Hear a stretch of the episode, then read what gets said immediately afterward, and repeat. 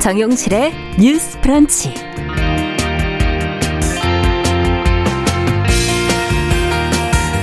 안녕하십니까 정용실입니다. 오늘부터 어린이 보호구역에서는 별도의 표시가 없어도 차량의 주정차가 전면 금지가 됩니다.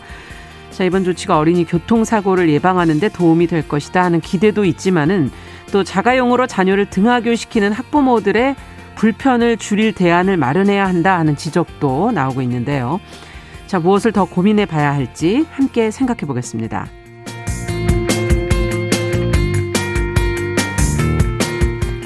네, 비수도권 지역의 인구 감소 문제 뉴스브런치에서 꾸준히 다뤄보고 있는 주제인데요. 어, 정부가 인구가 심각하게 줄어서 존립의 위험을 받고 있는 이 지자체 89곳을 인구 감소 지역으로 지정하기로 했습니다. 자, 어떤 것들이 포함이 돼 있고 어떤 지원이 이루어지게 될지 자세한 내용 들여다보겠습니다. 10월 21일 목요일 정용실의 뉴스 브런치 문을 엽니다.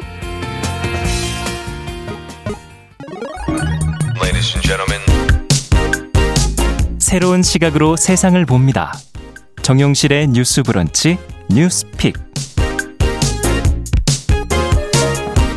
네, KBS 일라디오 프로그램 요즘에는 유튜브와 더불어 콩으로도 화면으로 보실 수 있죠. 콩에도 보이는 라디오 어, 캠코더 모양의 버튼 누르시면 언제든지 참여해 주실 수 있고요. 지금 윤서영님 그리고 미무스와님, 써니스카이님, 최성훈님 들어와 주셨습니다. 유튜브 한 500분 가까운 분이 들어오셨어요. 감사드립니다. 자, 첫 코너 뉴스픽으로 시작을 하겠습니다. 화요일과 목요일은 이 두 분이 지켜주고 계십니다. 신보라 국민의힘 전 의원 안녕하십니까? 네, 안녕하세요. 정은혜 더불어민주당 전 의원 안녕하십니까? 안녕하세요. 네. 자, 앞서 말씀을 드렸던 스쿨존 얘기로 오늘 좀 시작을 해보죠. 어린이 보호 구역.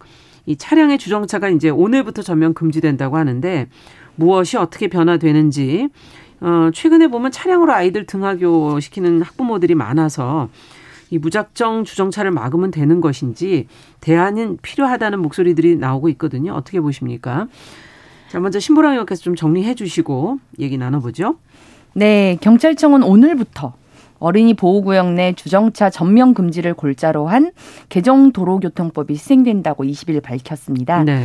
지난해 10월 국회가 스쿨존에서의 원칙적으로 주정차를 금지하도록 개정한 그 도로교통법에 따른 건데요. 네. 법 개정에 따라서 그동안에는 어린이 보호구역이라고 하더라도 별도로 주정차 금지 장소로 지정돼 있지 않으면 음. 합법적으로 주정차를 할 수 있었지만 앞으로는 별도 표시가 없더라도 모든 어린이 보호구역 내에서 주정차를 할 수 없습니다. 네. 어린이 보호구역은 학교 출입문 반경 300m 이내 일정 구간 도로로 차량 최대 시속이 30km로 제, 그렇죠. 제한되는 영역인데요. 네. 다만 시도 경찰청장이 안전 표지로 허용하는 구역에서는 정해진 시간에 한해서 어린이 승하차를 위한 주정차는 가능합니다. 음. 예컨대 뭐 5분 정도 어, 주정차 가능하다는 표지가 있으면 예. 가능한 거죠. 네. 어린이 보호구역 내 불법 주정차 사실이 적발되면 일반 도로보다 3배 높은 12만 원에서 13만 원의 과태료를 내야 합니다. 음. 아울러 기존에는 어린이 보호구역에서 어린이 교통사고를 일으켜 운전 면허 정지 또는 취소 처분을 받은 운전자만 의무적으로 특별 교육, 교통안전 교육을 이수하도록 했지만 네. 앞으로는 벌점만 받는 경우에도 이 교육을 받아야 합니다. 음. 어, 이 같은 이제 법 개정 시행 이 어쨌든 지금 현재 맞벌이 가정들이 늘면서 학교 네. 앞에 자녀를 태워주고 출근하는 문화가 보편화된 상황이기 때문에 시행 초기에 많은 혼란이 좀 예상되는 상황이고요. 네. 그래서 일부 지자체는 대안으로 차량 통행을 방해하지 않는 선에서 안심 승하차 존 설치를 검토 중에 있다고 합니다. 네. 자, 지금 안심 승하차 존이라는 대안까지 지금 나왔다 얘기를 해주셨는데 어떻게 보십니까? 지자체별로 지금 고민을 하는 중인 것 같고 두 분 다 학부모의 입장에서 어떤 방안들이 좀 더 세부적으로 필요하다고 보시는지. 네, 그 저는 이 법안이 만들어진 배경은 충분히 이해가 됩니다. 네. 이제 특히 스쿨존 내에서의 사고가 음. 그 주정차 중인 차량으로 인해서 운전자의 시야가 가려지고 그러다 보니 그 안에 지나가던 아이를 발견하지 못하는 경우가 많습니다. 실제로 대구시에서는 오히려 그 민식이법 그 시행되기 이전에는 그 학교 앞에서의 그 주정차에 관한 사고가 77건이었는데요. 네. 민식이법이 시행되고 나서 하루 평균 81건이 적발이 된다고 합니다. 더 늘었네요. 네, 네. 그래서 그런 측면에서 봤을 때에 거기에 차가 잠시라도 정차가 돼 있으면 운전자가 그 학교 앞에 있는 아이들을 보지 못하게 되고 음. 그러다 보면 또 사고로 이어지게 되는 이런 악순환이 되기 때문에 이 법의 취지는 충분히 이해를 합니다.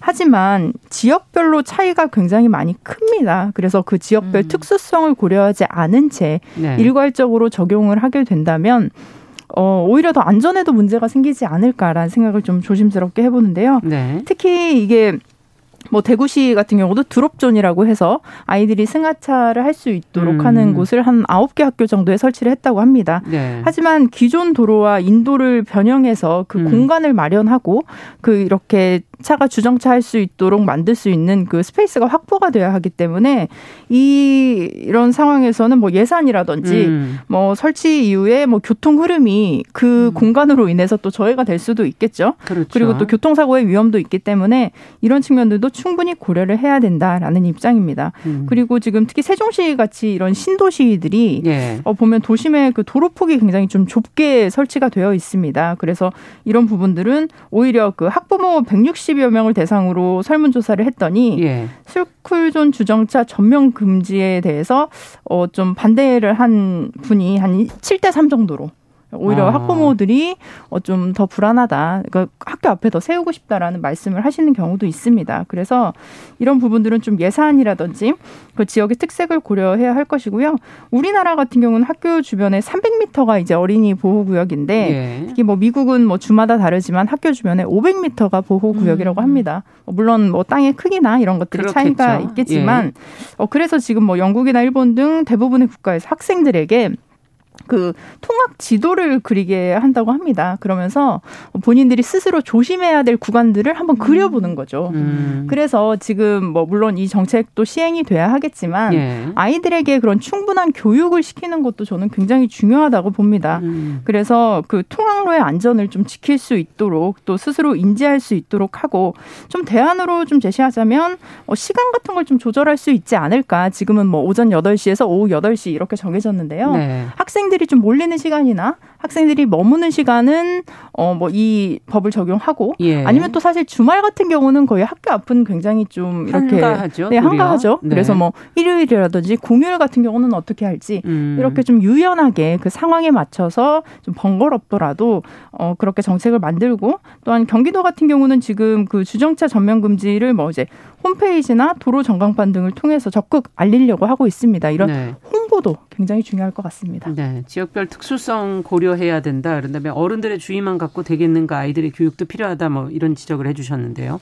신보라 의원께서는 어떻게 보십니까? 네, 저는 이 방향은 당연히 갈 수밖에 없는 거라고 보고, 네. 어 어쨌든 과거에는 음. 운전자 중심의 정책, 네, 네. 정책이 많았던 반면에 네. 실은 이제 아이를 중심으로 한 아이 안전을 중심으로 한 것으로 법 체계가 바뀌어 나가는 건 너무나 다행한 음. 일이라는 생각이 들고요.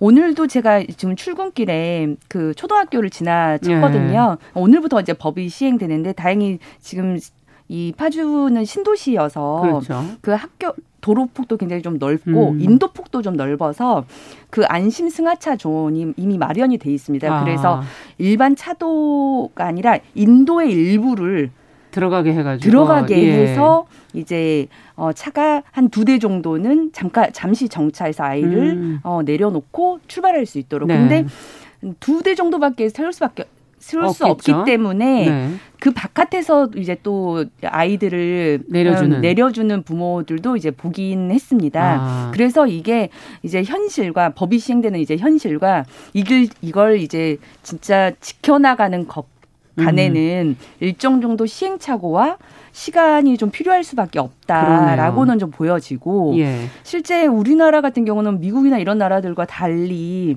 도로 폭도 굉장히 좁고 그렇죠. 실은 이제 구도심 쪽에 더 들어갈수록 네. 뭐 1, 2차선 도로에 어 학교들이 있거나 학교 주변에도 주거 밀집지들이 굉장히 많아서 음. 그 그분들의 어떤 주차 공간이 없기 때문에 그냥 학교 담장을 이렇게 끼고서, 끼고서 네. 주차를 하시는 분들이 굉장히 음. 많은 현실이다거든요. 예, 예. 그래서 이런 불법 차, 주정차 차량들 때문에 등하교 등하굣길의 위험이 굉장히 음. 높은 편인데 이 문제에 대한 대안도 함께 마련돼야 음. 불법 주정차 문제가 좀 완전히 해소되지 않을까라는 생각이 음. 듭니다. 네. 그래서 실은 지금 원래 뭐 주, 거주지 그 주거지 우선 주차구역 뭐 이런 거 있잖아요. 예, 예. 그게 학교 담장 주변으로 음. 주거 밀집도가 있는 지역 같은 경우는 그걸 많이 보장해 줬는데 예. 이것도 그 주차장법이 개정되면서 음. 이것도 다 위법이 됐어요, 이제. 음. 그러면 이제 어, 어떤 다른 주차장들을 뭐 공영 주차장이랄지 이런 그렇죠. 것들을 대안을 마련해 줘야만 어, 이분들도 어, 그쪽에 주차를 하지 않고 음. 다른 쪽으로 안정되고 보장된 곳에서 주차를 할 수 있잖아요. 그렇죠. 그런 대안도 꼭 마련이 돼야 될 것 같고요. 음. 또 본질적인 문제가 어 이게 그 민식이법 시행 이후에 계속 계속 이제 법이 굉장히 강화되는 방향으로 네. 갔는데 그 어린이 보호구역은 만들어 놨지만 어린이 보호구역을 인지 운전자가 스스로 인지해서 조심 운전을 할 수 있게 하는 안내판? 기본적인 네. 인프라 구축도 여전히 안 돼 있는 게 굉장히 많습니다. 네.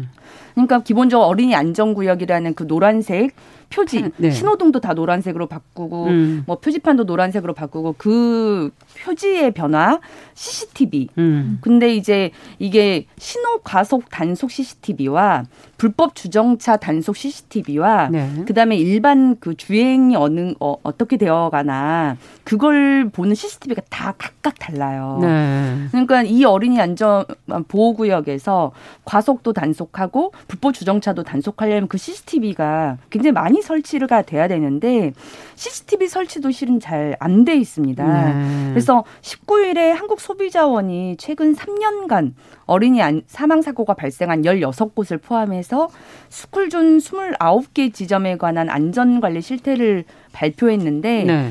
그 스쿨 존 내의 29개 중 20개 지점에 과속 단속 카메라가 전혀 없었다. 아. 예. 그리고 어 무인 불법 주정차 단속 장비 설치율도 지난해 말 기준 12%밖에 안 된다고 합니다. 네. 행정안전부 통계에 따르면요. 예. 그래서 올해 행정안전부도 올해 말까지 전국 스쿨존에 이 불법 주정차 단속 장비를 1,150대를 설치해서 설치율을 19%까지 늘리겠다라고 음. 하는데 이 정도로 지금 인프라가 부족한 문제. 부족한 거 아닌가요?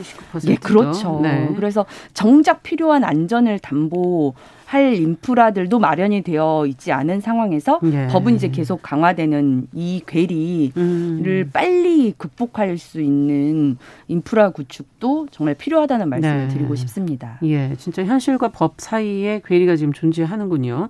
어, 앞서 말한 인프라 구축이 전혀 안 돼 있고 그렇다면 예전 같은 경우에는 학교 선생님들이 직접 나와서 그 공간들을 좀 채워주시기도 음. 하셨는데 예. 뭔가 다른 대안들이 좀 더 필요하지 않을까 하는 생각도 들고요.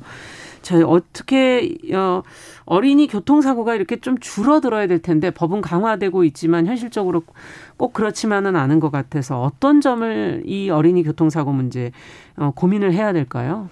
어, 방금 말씀하신 부분에 저 좀 공감하는 게 있는데요. 그 원래 우리가 스쿨 존이라는 게 그 안에 있으면 아이들이 안전하다는 거잖아요. 근데 네. 저는 스쿨 존 내에 주정차 그 공간을 설치한다는 것 자체가 음. 이게 과연 안전한가라는 생각이 듭니다. 그래서 우리가 보통 학교를 갈 때 이제 교사들이 이제 차량을 이렇게 주차를 하게 되죠. 그래서 뭐 그 교사들이 차량을 주차할 수 있는 뭐 그 입구에 아이들을 세운다든지 그리고 통학버스 같은 음. 경우는 학교 안에서 이제 운동장이라든지 그렇죠. 이런 데서 아이들이 내릴 수 있게 한다든지 이런 방법들도 좀 함께 어좀 음. 생각을 해봐야 되지 않을까 싶습니다. 네.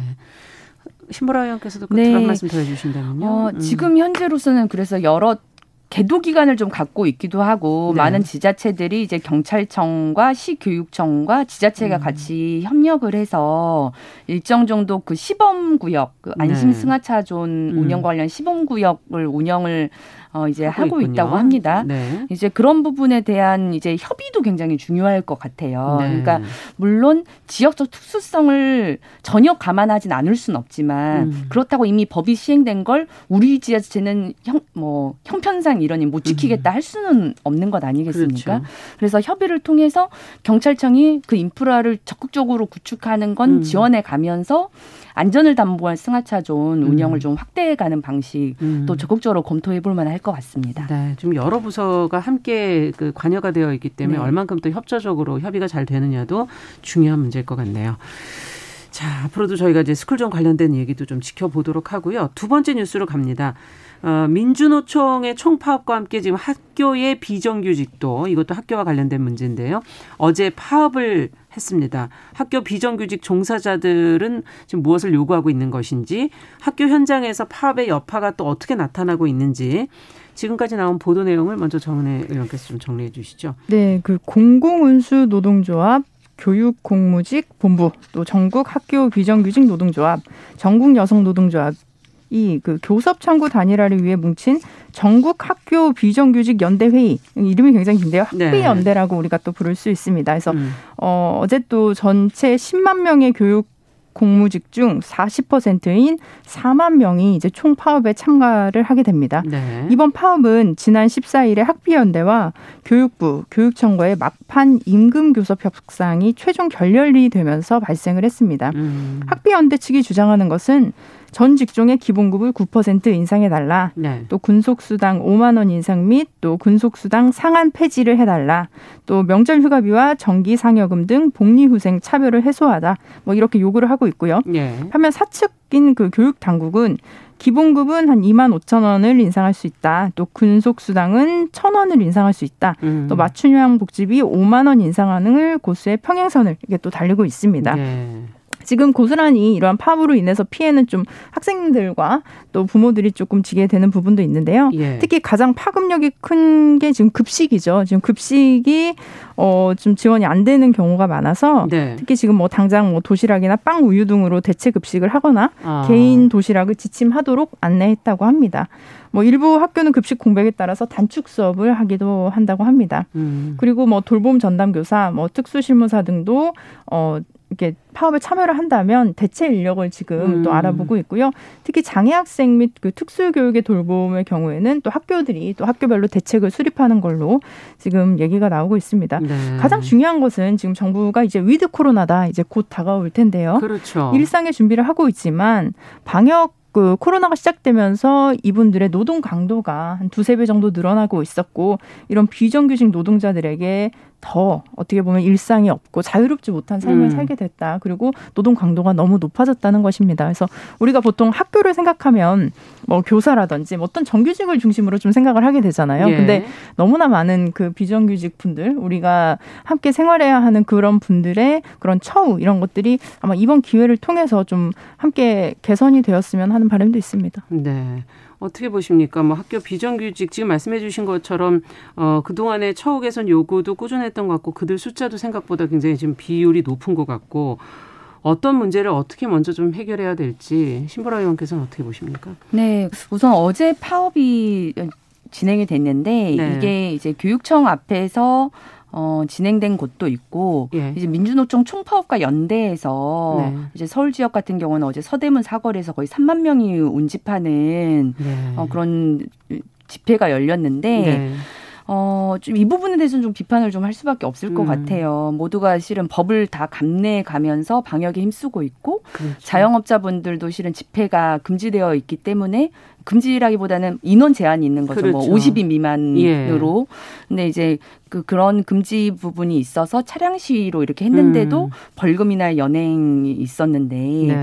이 50인 미만만 가능한 현행법을 어겨가면서 집회를 하는 건 음. 요구가 응당해도 시민의 어떤 공감대를 참 얻기 힘든 방식이다. 네. 이런 점은 분명히 지적하지 않을 수 없을 것 같고요.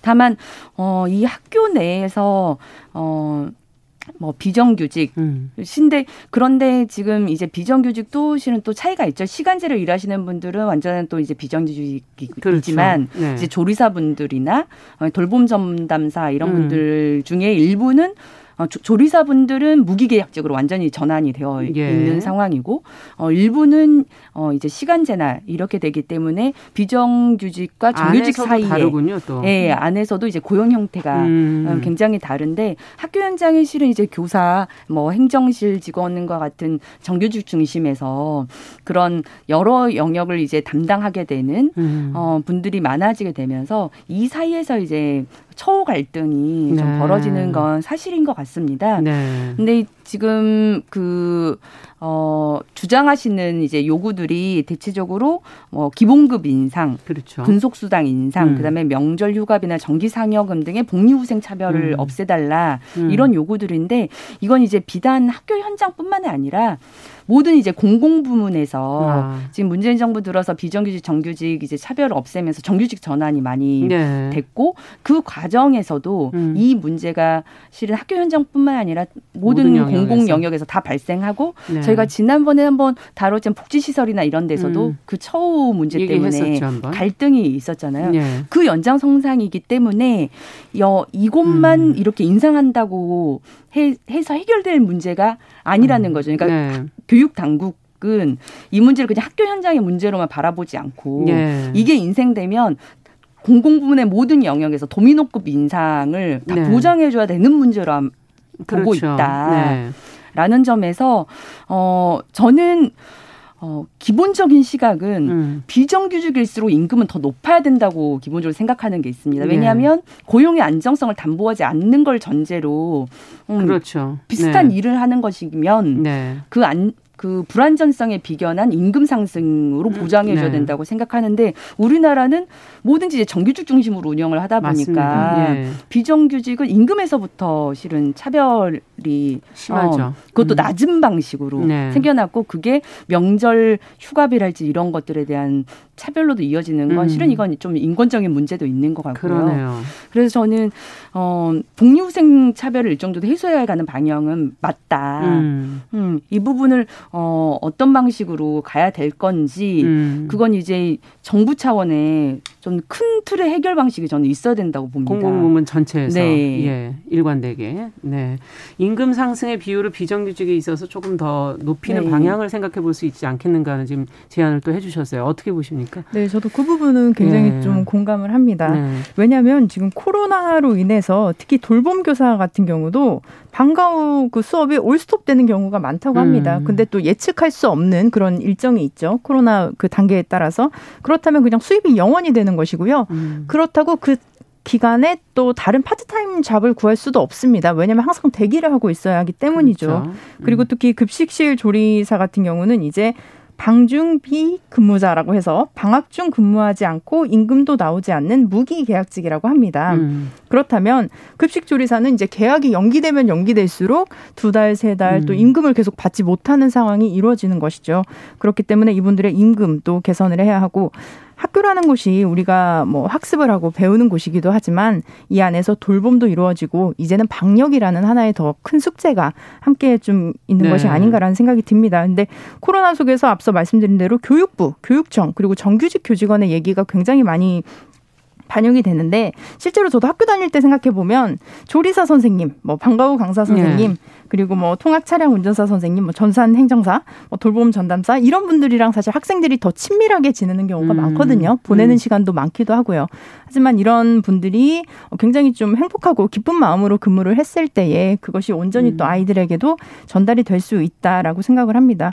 그런 측면에서 좀 원활히 협상이 되어서 이번에 좀 파업이 길어지지 않으면 좋겠고 그리고 앞으로는 이제 좀 원격 수업도 굉장히 좀 일반화 될 거라고 생각을 합니다. 예. 그래서 어, 교실에 있지 않고 않고 온라인으로 수업하는 경우도 있는데 요즘 또 smartlog라는 단어가 있더라고요. 음. 스마트 기기를 사용하지만 아날로그 방식으로 하는 교육이라고 하는데 음, 네. 뭐 저도 잘 좀 정확하게 그 용칭 용어가 이해가 되지는 않지만 어, 특히 그렇기 때문에 이제는 또 우리가 이런 상황에서 소외되고 있는 비정규직 노동자들 음. 어, 이분들에 대한 처우나 네. 이분들의 업무 평가를 어떻게 할지도 고민해봐야 할 것 같습니다. 네, 지금 이제 제로비티님께서 유튜브로 글을 올려주셨는데 좀 방식을 단계적으로 개선을 하거나 해야 되는데 아이들 급식이나 돌봄이 지금 어, 인질이 된 것 같아서 그 부분은 좀 음. 우려가 된다 하는 그런 의견을 주셨습니다.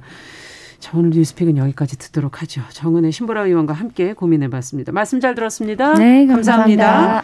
정용실의 뉴스 브런치 1부 마치고 잠시 후 2부에 돌아오겠습니다. 11시 30분부터 일부 지역국 해당 지역 방송 보내드립니다.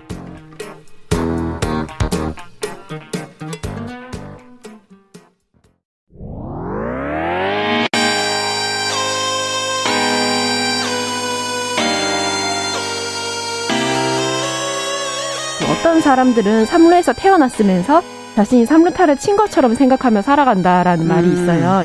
3분 즉석카레 만들듯이 법안을 뚝딱뚝딱 잘 만들어내시는 분들이 왜 여기에 대해서는 음. 이렇게 직무유기를 하고 있을까 그런 문제가 들고 따끔하게 예. 여성 팬티에 달려있는 정체불명, 의미불명의 리본에 대해서 생각을 하게 됩니다. 도대체 이 아이는 왜 있는가? 경쾌하게 정말 그런가요? 외신도 당황한 거죠. 이 사건을 보고 예. 도대체 한국에서 무슨 일이 벌어지고 있는 거냐. 음. 이거 한국의 성보수주의 때문 아니냐. 할 말은 하면서 같이 고민해보겠습니다. 고민해 보겠습니다. 세상을 보는 따뜻한 시선 정용실의 뉴스 브런치. 네, 정영실의 뉴스 브런치 듣고 계신 지금 시각 11시 31분입니다. 꼭 필요한 뉴스, 알아두면 좋은 뉴스 귀에 쏙 들어오게 전해드리는 시간이죠. 뉴스 속 KBS 보도본부 이호영 기자 잘해주셨습니다. 어서 오십시오. 안녕하세요. 앞서도 저희가 말씀을 드렸는데 지방이 사라진다는 위기감이 뭐 여기저기서 지금 어, 나오고 있는데 비수도권 지역 인구가 정말 빠른 속도로 줄고 있거든요. 이렇게 가면 지방은 존립 자체가 어렵다. 뭐 이런 분석들도 나오고 있는데요. 상황이 지금 현재 어느 정도 상황인가요? 네, 충청북도의 대표적인 인구 소멸 위험 지역인 옥천군의 예를 들어보겠습니다. 예. 10년 전인 2011년에 옥천군의 인구가 5만 3천 명이 좀 넘었어요. 음. 그런데 10년이 지난 지금은 5만 명이 조금 넘습니다. 인구가 3천 명 정도 줄어든 겁니다. 네. 이렇게 심각하게 주는 지역을 이번에 뭐 정부가 인구 감소 지역으로 지정을 했다고요? 네, 정부가 전국의 시군구 89곳을 인구 감소 지역으로 지정해서 고시했습니다. 이렇게 감소 지역을 지정한 건 처음이에요. 예. 그 정도로 지방의 인구 감소 실태가 심각하다는 거죠. 어떤 어떤 지역입니까? 전남과 경북이 특히 많습니다. 각각 16곳씩 지정이 됐는데 예. 전남에서는 강진군, 신안군, 영암군, 완도군 등이 있고요. 예. 경북에서는 고령군, 군위군, 문경시, 봉화군 등이 있습니다. 음. 강원에서는 고성군, 삼척시, 영월군 등 12곳이 지정됐습니다. 네. 그밖에 경남 지역에 11곳, 전북은 10곳, 충남은 9곳, 충북 6곳 등입니다. 네. 수도권은 어떻습니까? 경기도도 혹시 해당되는 지역이 있나요? 있습니다. 수도권에서는 경기도 가평군과 연천군이 있고요. 인천에서는 강화군, 옹진군이 있습니다. 예. 또 광역시의 자치구지만 도심 공동화 현상이 나타나고 있는 부산 동구와 서구, 영도구, 또 대구의 남구와 서구도 지정됐습니다. 자, 이렇게 지정이 된다는 건 또 어떤 의미일까요? 어떤 뭐 지원 같은 게 있는 겁니까? 네, 지방 소멸 대응 기금으로 연간 1조 원이 집중적으로 투입됩니다. 우선 지자체들이 인구가 줄어들고 있는 이유를 자체적으로 진단하게 했습니다. 인구 위기를 탈출할 계획을 지자체가 세우면 중앙 정부가 재정적인 지원, 행정적인 지원을 해 주겠다는 겁니다. 네. 지금 뭐 서울 수도권 대도시를 제외하고는 지금 상당히 많은 그 지역들이 지금 해당이 되는 것 같은데 어, 지자체 자체 대책으로 이 문제가 해결이 될까 이런 생각도 들어요. 네, 아주 맞는 지적이신데요. 인구가 어떻게 이동하는지 추이를 보면요. 주로 군단위 지역에서 거점 도시로 옮겨가고 또 거점 도시에서 대도시나 수도권으로 가는 구조입니다. 아. 결국 지역의 인구가 이렇게 감소하는 데는 인구의 사회적 유출 영향이 크다고 볼 수 있습니다. 네. 그 말은 젊은 층이 일할 곳이 없으니까 일할 곳을 찾아서 떠나는 게 아닐까 이런 생각이 들거든요. 맞습니다. 특히 일자리가 절실한 젊은 층은 당연히 대도시로 이동할 수밖에 없는데요. 때문에 지역과 거점 도시를 오가며 정주할 수 있는 환경을 조성하는 게 중요하다 이런 지적도 나오고 있습니다. 네. 결국은 뭐 인구 문제라는 게 출산, 저출산, 저출생의 문제, 고령화 문제, 지역 균형 발전 여러 문제가 지금 함께 있는 게 아닌가 싶기도 하고요. 그렇죠. 그래서 지자체들에서는 정부의 이번 대책을 적극적으로 환영하면서도 지역의 소멸을 막기에는 역부족이다 이런 지적도 합니다. 그러면 지자체에서 요구하고 있는 내용도 있습니까? 네, 구체적으로 요구하는 지자체들도 있어요. 근데 경기도 연천군 같은 경우는 접경 지역이다 보니까 통일을 대비한 미래에 대한 투자를 정부 차원에서 해달라 이렇게 요구하고 있고요. 네. 충남의 청양군 같은 경우에는 10년 전에 수도권 규제가 풀려서 지방으로 내려오는 기업이 없다. 아. 수도권 규제 완화를 철폐해달라 이런 주장도 하고 있습니다. 네, 어쨌든 고민을 좀 절박하게 해야 될 어, 시점이 아닌가 이런 생각도 듭니다. 다음 소식을 좀 살펴보죠. 부동산 중개 수수료 인하됐다는 뉴스가 많이 나오던데요. 네, 새롭게 개편된 부동산 중개 보수 기준이 그제 19일부터 적용됐습니다. 부동산 중개 보수 상한 요율을 절반까지 낮춘 겁니다. 네, 상한 요율을 낮췄다. 이거는 조금 더 구체적으로 설명을 해 주시죠. 네, 중개보수 상한 요율은요, 공인중개사가 받을 수 있는 최대한의 요율입니다. 가장 변화가 많을 거라고 볼 수 있는 것이 부동산 매매의 경우인데요. 네. 6억 원에서 9억 원의 구간 요율이 이전에는 0.5%였는데, 이제 0.4%로 0.1%포인트 낮아집니다. 네. 이렇게 되면 10억 원짜리 아파트를 매매한다고 가정했을 때, 중개수수료가 기존에는 최대 900만 원까지 나왔는데, 이제 500만 원으로 줄어든다는 계산이 나옵니다. 네. え、 아무래도 액수가 크니까 매매의 경우는. 네. 그럼 임대차 거래도 해당이 되는 건가요? 네, 임대의 경우도요. 3억 원에서 6억 원의 수수료율이 0.4%였는데 여기 0.3%로 인하됩니다. 네. 6억 원에서 12억 원대 수수료율은 0.4%를 적용받게 됩니다. 이렇게 되면 6억 원의 전세 거래 수수료는 480만 원에서 204, 240만 원으로 줄어듭니다. 이제 전세나 매매나 최대 절반까지 줄어드는 셈입니다. 네. 이렇게 되면 중 개사들 소득 감소로 이어지는 거 아니에요? 그럴 가능성이 예. 큽니다. 올해 들어서 서울에서만 9억 원을 넘는 매매 계약 비중이 43% 정도로 절반이 약간 안 되는데요. 이 구간의 수수료율이 0.1%포인트 낮아졌단 말이죠. 네. 그래서 고가 아파트 거래 비중이 높은 수도권이나 광역시에서 중개보수 인하의 영향이 있을 걸로 보입니다. 네. 자, 바뀐 제도가 이게 어 안착되는 데는 아무래도 진통이 조금 있겠는데요. 그렇죠. 예. 반값 복비라는 말이 나오고 있는 상황인데 지금 현재 부동산 가격이 계속 오르고 있는 상태잖아요. 그렇죠. 그래서 매매와 전세 모두 이제 거래 자체가 거의 없는 상태입니다. 네. 사실상 거래 절벽인데 이런 상황에서 수수료까지 줄어들었기 때문에 중개사들 반발은 큰 상태입니다. 아, 이것도 또 어, 갈등이 예상되네요. 자, 다음 소식으로 또 가보겠습니다. 코로나19 소식인데 좀 전해주세요. 네, 어제 국회 보건복지위 국정감사가 끝났습니다. 그간 국감에서 이제 의원들이 이게 길고 길었던 코로나19를 끝내고 일상으로 돌아갈 시점 언제냐 이런 질문 정말 많이 했어요. 네, 언제랍니까? 권덕철 보건복지부 장관이 어제 국감 자리에서 11월 1일을 검토하고 있다 이렇게 말했습니다. 음. 지금까지 우리나라의 코로나19 방역 대책은 억제책이었습니다. 강력한 사회적 거리두기로 바이러스의 확산을 최 대한 막은 거죠. 네. 그렇다면은 정부 방역 대책에 변화가 생긴다 이렇게 봐야 되는 건가요? 그렇습니다. 우선 11월 1일부터 정부의 방역 전 정책이 변할 걸로 보입니다. 지난해까지만 해도 우리가 이제 post 코로나라는 용어를 썼어요. 예. 코로나 19 이후의 삶을 얘기했었는데 사실 코로나19를 지구상에서 완전히 사라지게 할 수 없다라는데 많은 전문가들이 의견을 같이 하고 있습니다. 네. 그래서 이제 뭐 with 코로나 이런 표현들이 나오는 건가요? 그렇죠. 이제 없애지 못하니까 같이 살자. 음. 그래서 이제 with 코로나인데요. 정부가 이걸 단계적 일상 회복이라고 말하고 있습니다. 영국이나 싱가포르처럼 위드 코로나를 선언하자마자 마스크를 벗으면 확진자가 급증하니까 예. 마스크는 천천히 벗되 백신을 맞은 사람들에게 혜택을 주는 방향으로 방역 전 정책을 변화할 것으로 보입니다. 네. 지금 11월 1일이라는 날짜를 짚어서 얘기를 해 주셨는데 확정적으로 정부가 이렇게 말한 데는 이유가 있을까요? 네, 이번 주말이나 다음 주 초쯤에 백신 접종 완료율이 70%에 도달할 가능성이 크다고 보고 있습니다. 이제 구체적인 날짜로는 23일에서 25일 사이로 보고 있거든요. 그래서 다음 달부터는 단계적으로 일상으로 돌아가는 걸 시도해 볼 수 있겠다. 이렇게 판단한 걸로 보입니다. 네. 일상 회복으로 들어간 나라들을 보면 어쨌든 확진자의 숫자는 다소 늘긴 하던데요. 의료 체계에 그 사이에 혹시 부담은 없을까? 그런 부분도 짚어봐야죠. 네, 그래서 그 부분도 정부가 준비하고 있습니다. 의료 체계의 부담을 줄이려면 사실 재택 치료를 늘리는 게 중요합니다.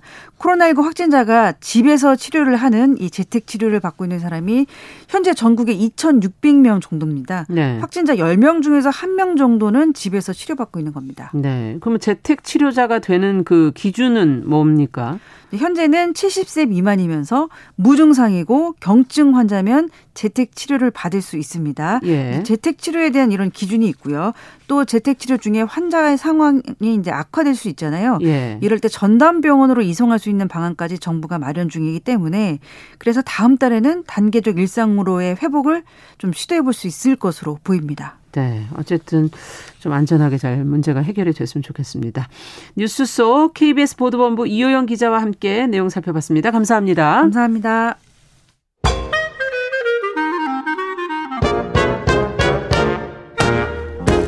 모두가 행복한 미래. 정용실의 뉴스 브런치.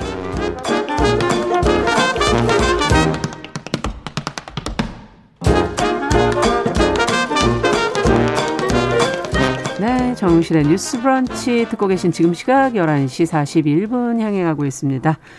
자, 이번에는 서점 편집자의 세심한 안목으로 고른 좋은 책 같이 읽어보는 그런 시간이죠. 동네 책방. 오늘은 책방 사춘기의 유지연 대표 자리해 주셨습니다. 어서 오십시오. 네, 안녕하세요. 네, 어서 오세요. 오늘은 어떤 책을 같이 읽어볼까요? 네, 오늘은 벅차오르는 사랑에 관한 이야기를 담은 윤혜은 작가의 아무튼 아이돌입니다. 아, 네. 아이돌. 네. 저희가 알고 있는 그 아이돌이죠? 네, 맞습니다. 생각하시는 아이돌이고요. 네. 어, 이 아무튼 시리즈가 지금 현재 45권까지 다양한 주제로 아니, 출간되고 벌써 있는데 세월이 좀 된 것 같아요. 아무튼도. 네, 벌써 이제 45권까지 책이 나왔어요. 어, 시리즈의 제목이 다 다르게 붙어서. 네. 네. 제가 이제 책방 사춘기라는 공간을 운영하고 있잖아요. 예. 그래서 이 사춘기라는 단어와 때려야 뗄 수 없는 키워드인 아이돌을 다루는 책을 이제 소개하려고 아. 가져와 같고요. 아, 그렇군요. 네. 모두가 이제 그렇다고 할 수는 없지만 우리가 이제 사춘기 시절에 누군가를 좋아했던 경험 중에 음. 약간 좀 더 먼 대상이 있다면 연예인이나 아이돌 같다는 생각이 드는 거예요. 그렇죠. 그래서 근데 이제 아이돌을 좋아한다고 말하는 게 약간 세상의 시선에서 편견이 있고 조금은 용기가 필요한 일이잖아요. 그런가요? 그런데 이제 음. 이 책은 그 사랑인 덕질을 적극적으로 드러내는 태도와 열정을 담고 있고요. 그리고 그 덕질이 나라는 존재와 내 삶에 연결되어 영향을 증명하는 책이라고 할 수 있습니다. 네. 책방 사춘기를 운영하시기 때문에 아무튼 시리즈가 많지만 그 중에서도 사춘기에 가장 적합한 네. 아무튼 아이돌을 갖고 오셨다. 표지가 어, 만화책 같아요. 그렇죠. 약간 그런 이미지를 네. 또 담고 있어서 뭔가 약간 10대 청소년들의 마음을 약간 자극하는 것 같은. 네. 그리고 왠지 좀 쉽고 편안하게 들어갈 수 있을 것 같은 그런 느낌도 좀 있고. 맞아요. 어, 또 사랑에 빠져버린 거니? 이런, 이런 부제가, 부제가 어, 이것도 또 자극적이네요. 그렇죠. 좀 읽고 싶게 만드는 표지를 음. 만들어서 붙이신 것 같더라고요. 제목도 그렇군요. 그렇지만. 그렇다면 이게 아무튼 시리즈가 뭐 자기가 좋아하는 것들을 뭐 아무튼 양말, 뭐 네. 아무튼 발레, 뭐 이런 식으로 자기가 좋아하는 장르들을 이렇게 쭉 한 권씩 만들어져 가고 있는데 어, 아이돌은, 어, 그 중에서도 가장 좀 적합한 주제가 아닌가 좋아하는 부분에서 그런 생각도 들고, 자기 고백적인 글입니까? 어떻습니까? 네, 조금 더 자세히 소개를 해보자면 네. 여기 책 중에 작가의 표현 중에서 세상엔 두 종류의 사람이 있다. 어. 덕후인 적 있는 사람과 그렇지 않은 사람이라고 하는데요. 사실 한 번이 어렵지 두 번이 어렵지 않다는 말처럼 네. 그 덕후였던 사람은 한 번만 빠지지 않습니다. 모든 거에 덕후입니까? 이것도 덕후, 저것도 덕후? 어, 그거보다 이제 대상을 계속 바꿔가면서 아. 좋아하셨더라고요. 이제 네. 어, 사실 작가가 이제 제 또래이기도 해가지고 저 음. 역시 좀 공감해서 읽은 부분이 많은데 예. 어, G.O.D부터 시작해서 동방신기, 슈퍼주니어, 샤이니, 온앤오프까지 지금의 아이돌들을 사실 몇 세대라고 불러야 될지 모르겠는데 그 그렇죠. 그 드라마 응답하라 1997처럼 예. 우리한테는 1세대, 2세대 이렇게 아이돌들이 아. 있었거든요. 예. 그래서 이 책도 그 유년 시절부터 시작했던 덕질의 이야기이기 때문에 좀 당시를 기억하게 하고 아. 향수를 떠올리게 하는 풍경들이 등장하고 있어요. 아. 예를 들어서 이제 1990년대 후반부터 2000년대 중반 사이 아이돌 덕후에게 풍선은 절대적인 응원 도구였는데 기억나요. 그렇죠. 어, 지금은 풍선을 흔드는 친구들이 없더라고요. 아, 대부분 야광봉을 아, 흔들더라고요. 야광봉. 예. 네, 그래서 팬클럽마다 이렇게 고유한 색을 부여받았었는데 아. 그 색깔이 약간 한 시절을 추억하게 만드는 것이라든지 그렇죠. 네, 그 손으로 직접 만든 플래카드 카메라에 네, 한번 잡히잖아요. 네, 맞아요. 굉장히 그래서 멋진 말을 쓰고 있어요. 잡혀주더라고요. 네. 음. 그리고 이제 몇백만 관중이 모이는 드림 콘서트의 추억이라든지 작가와 같은 시기를 보낸 사람들은 매우 공감할 이야기들이 담겨 있고요. 예. 여기에 이런 이야기들을 한 문장으로 압축해 둔 게 있는데 네. 유년기의 어떤 경험은 너무도 강렬해서 짧은 추억만으로도 삽시간에 현실을 장악한다. 이렇게 써 있는데 이게 그렇군요. 이제 저한테는 단지 아이돌을 사랑한 이야기가 아니라 뛰어넘어서 그, 네, 그 아이돌을 사랑했던 시간을 통해서 내 유년기의 기억을 되돌아보는 아. 이야기처럼 느껴지더라고요. 그래서 뭐 예를 들어 좋아하는 그룹이 해체를 선언했는데 음. 마침 그때도 중학교 졸업을 앞두고 있어서 음. 친한 친구들과 같이 고등학교에 갈 수 있을지 없을지를 막 고민하는 모습이 떠오르기도 하고 아. 또 이제 저도 이제 3주에 한 번씩 여기 KBS에 오잖아요. 그렇죠. 오시잖아요. 살짝 마음이 아련해지는 게 저도 이제 아이돌 덕후였어서 아~ 공개 방송을 많이 따라다녀가지고 그렇죠 여기 앞에 많잖아요. 네 그죠? 맞아요. 그래서 들어올 때마다 약간 조금 마음이 아련해지고 설레는 그 기분이 좀 되살아날 때가 이제는 있어요. 아이돌을 보러 오는 게 아니라 네 일을 하러 옵니다. 일을 하러 오는 본인의 모습이 아이러니 달라지기도 했고 네. 네. 정말 유년기라는 거는 그럼 언제부터라는 거예요 정확하게? 어, 사실 이건 어느 때, 어느 때를 말하는 이 작가는 언제부터입니까? 어, 이 작가는 10대, 10살. 10대, 딱 10살. 자기가 10살이 됐을 때부터를 아. 이제 10살이 될 때 GOD를 처음 보고 반하게 되었다고 하더라고요. 그게 시작이라는 거군요. 네. 네. 아, 참.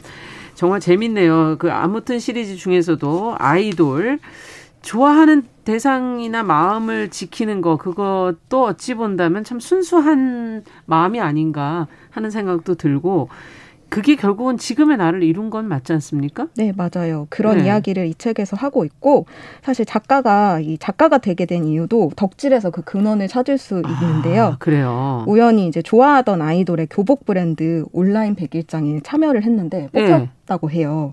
그것이 이제 이 작가가 된 이야기의 시작이 아니었을까 짐작을 하는데 네. 그 뒤로 이제 문예창 작가에 진학했고 마케팅회사, 잡지사, 출판사에서 글을 쓰며 지내면서 결국은 첫 책을 내고 프리랜서 작가가 되었어요. 아. 그리고 이제 지금은 작은 책방의 주인이 되어 있는데 그 밑바탕에는 좋아하는 마음인 덕질이 자신의 꿈을 만들었고 그러네요. 네, 여전히 자신의 꿈을 이뤄가는 데 큰 힘이 되어주고 있다는 사실들을 이 책에서 밝히고 있어요. 음. 그리고 이제 어떻게 보면 자신이 낸 책 역시도 수많은 아이돌의 세계에서 살아남는 어떤 존재처럼 보이기도 하고 음. 노력에 상응하는 결과가 나오지 않고 지치고 힘든 나날들의 위안이 되어주는 것도 작가에겐 아이돌이었다는 것을 말해주고 있어요. 이야, 온라인 백일, 백일장에 참여를 한게 글을 쓰는 첫 시작이었고 그걸 이후로 네. 계속 글을 쓰게 되면서 작가가 됐다.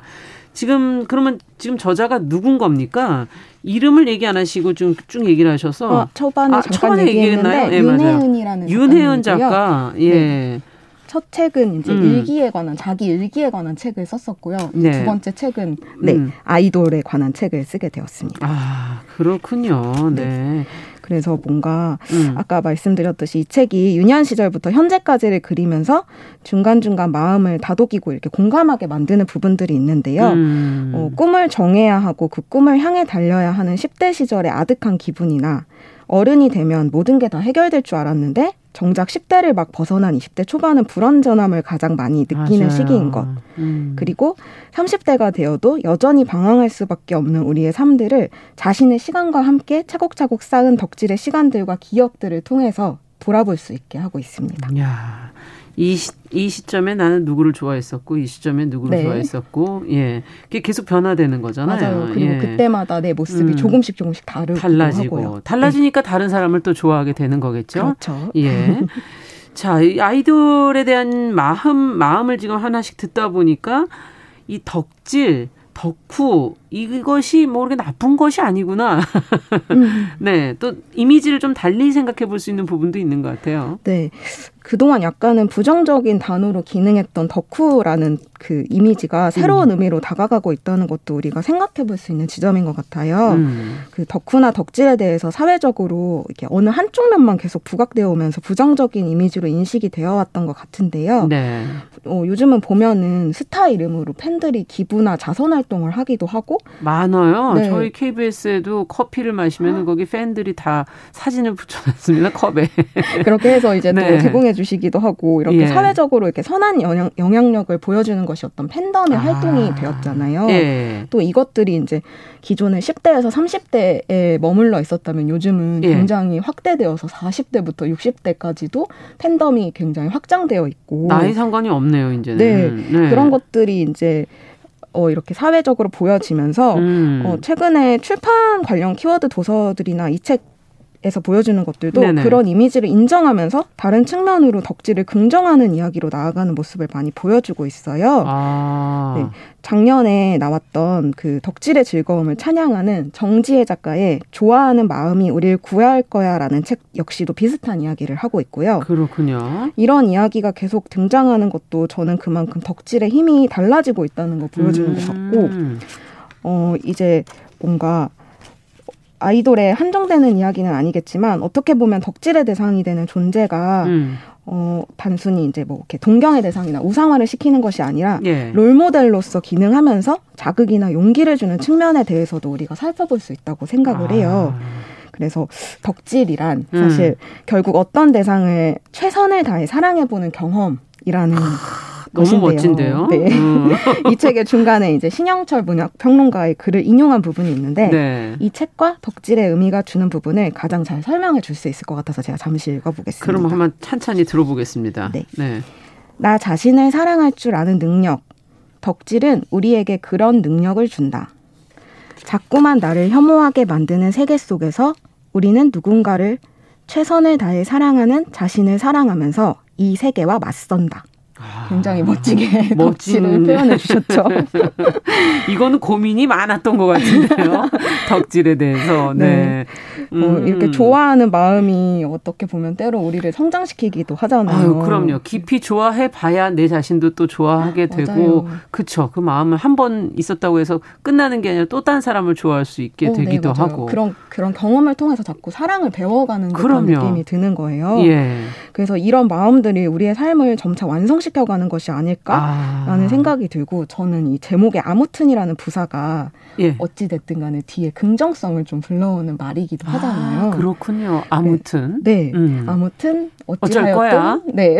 뭔가 부정어는 안 오죠. 네. 항상 네. 긍정적인 단어를 막 이렇게 붙여주는 어. 것 같아서 네. 뭔가 이 책이 지금의 나를 만든 것이 아이돌이기도 하지만 음. 여전히 내가 좋아하는 대상이기도 한 것을 인정하는 것. 음. 저는 그 책에 약간 이 의미가 있는 것 같다고 생각이 그래요. 들더라고요. 누가 어떻게 보든 내가 좋아하는 사람을 끝까지 좋아해 낼 수 있는 거. 네. 그것도 사실은 쉬운 일이 아닌 것 같아서 지금 뭐 글들이 막 올라옵니다. 어, 방주영님께서는 아무튼 아이들 읽어보시겠다 그러면서 지금 50대신데 아이돌 덕질 중이시라고 N 하이픈의 팬덤 엔진이시라고. 와, 네. 그러면 더 공감하면서 읽으실 것 어, 같아요. 네. 윤소영님께서는 소방차, 뭐 서티지 아이돌, 음. H.O.T, 뭐 소방 동방신기, BTS 아이돌 덕후시라고. 김미정님도 9살 때부터 우리 딸도 G.O.D 열혈 팬이라.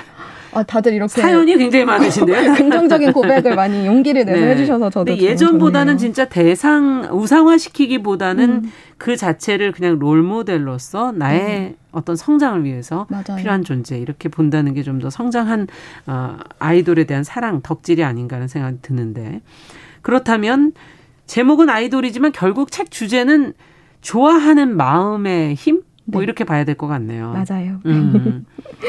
어떤 그 여기 책 내용 중에 덕후 마음 설명서라는 소제목이 붙은 글이 아, 있어요. 예. 여기에 보면 특별한 성취 없이도 행복할 수 있는 순수가 아직 내 안에 살아있음을 반갑게 확인하는 일에 가깝다라는 말로 덕후의 마음을 설명하는데 음. 사랑할 수 있는 대상이 있을 때 우린 충만함이라는 감정을 그렇죠. 좀 느낄 수 있을 것 같고요. 예. 그리고 이게 누구보다 진심으로 진지한 이 작가의 자세, 음. 단순히 아이돌을 좋아하는 것에 그치지 않고 그 좋아하는 마음들이 연결시켜 나간 이야기들이 힘을 발휘하는 것 같고요. 음. 이 책은 그 아이돌에 관한 예찬이 아니라 진심으로 좋아하는 마음에서 비롯된 아. 이야기들 그리고 이제 아이돌이 나의 삶에 미친 영향들에 대한 이야기일 것이에요. 네. 그래서 많은 아이돌의 가사와 또 많은 책들의 구절이 이 책에 인용되어 있는데 음. 이걸 보면서 이 좋아하는 힘이라는 게 어떤 한 사람을 구성하고 있다는 걸 좀 실감할 수 있게 되고 예. 저는 그런 덕질은 좀 유용한 것이 그렇죠. 아닌가라는 생각을 하게 되었어요. 네. 그래서 또 여기 책의 에피소드 중에 좋아하는 마음도 능력이다라는 말이 있어요. 무슨 그 광고 문구 같은데. 그렇죠. 네. 되게 멋진 그 문장이 좀 마음에 와닿았는데 음. 누군가는 이제 손가락질을 하면서 덕질이 밥을 먹여주냐고 이 세상에 밥만 먹나요? 그렇죠. 네. 의심하겠지만 네. 사실 때론 밥을 먹여주는데 한몫할 수 있는 영향을 준다는 것도 아. 우리가 이 책을 읽고 나면 좀 번뜩 깨달아 볼 수 있을 것 같고요. 음. 그리고 누군가를 향한 마음이 결국 나한테로도 그렇죠. 돌아오는 경험이 어떤 용기와 위안을 준다는 경험에서 아, 점에서 이 책을 보면서 나도 뭔가를 이렇게 좀 열렬히 아. 사랑해 보고 싶다. 라는 음. 마음이 품게 될지도 모르겠다는 생각이 들고 약간 가볍게 읽을 것 같으면서도 누군가한테는 어떤 마음의 작은 그러네요. 불씨를 좀 피워내는 책이 되지 않을까? 음. 그렇게 된다면 이 책 역시 누군가의 아이돌이 될 수 있겠다라는 아. 생각이 저는 좀 들었습니다. 아무튼. 네. 네. 그럼 끝으로 뭐 한 문장 읽어주실 게 있죠? 네. 음. 어, 내가 누군가를 좋아해도 좋아하지 않아도 어떤 일들은 일어난다. 좋아하는 마음 자체에는 아무런 불순물도 섞여 있지 않다는 것을 많은 덕후가 잊지 않으면 한다. 네. 오늘 어, 책방 사춘기 유지연 대표와 함께 윤혜연의 아무튼 아이돌 같이 읽어봤습니다. 저희 끝으로 음악 한 곡 듣고 끝낼 거예요. 오늘은 어, G.O.D의 사랑해 그리고 기억해 들으면서 정우실의 뉴스 브런치 목요일 순서도 같이 인사드리겠습니다. 오늘 수고하셨습니다. 감사합니다. 네, 고맙습니다.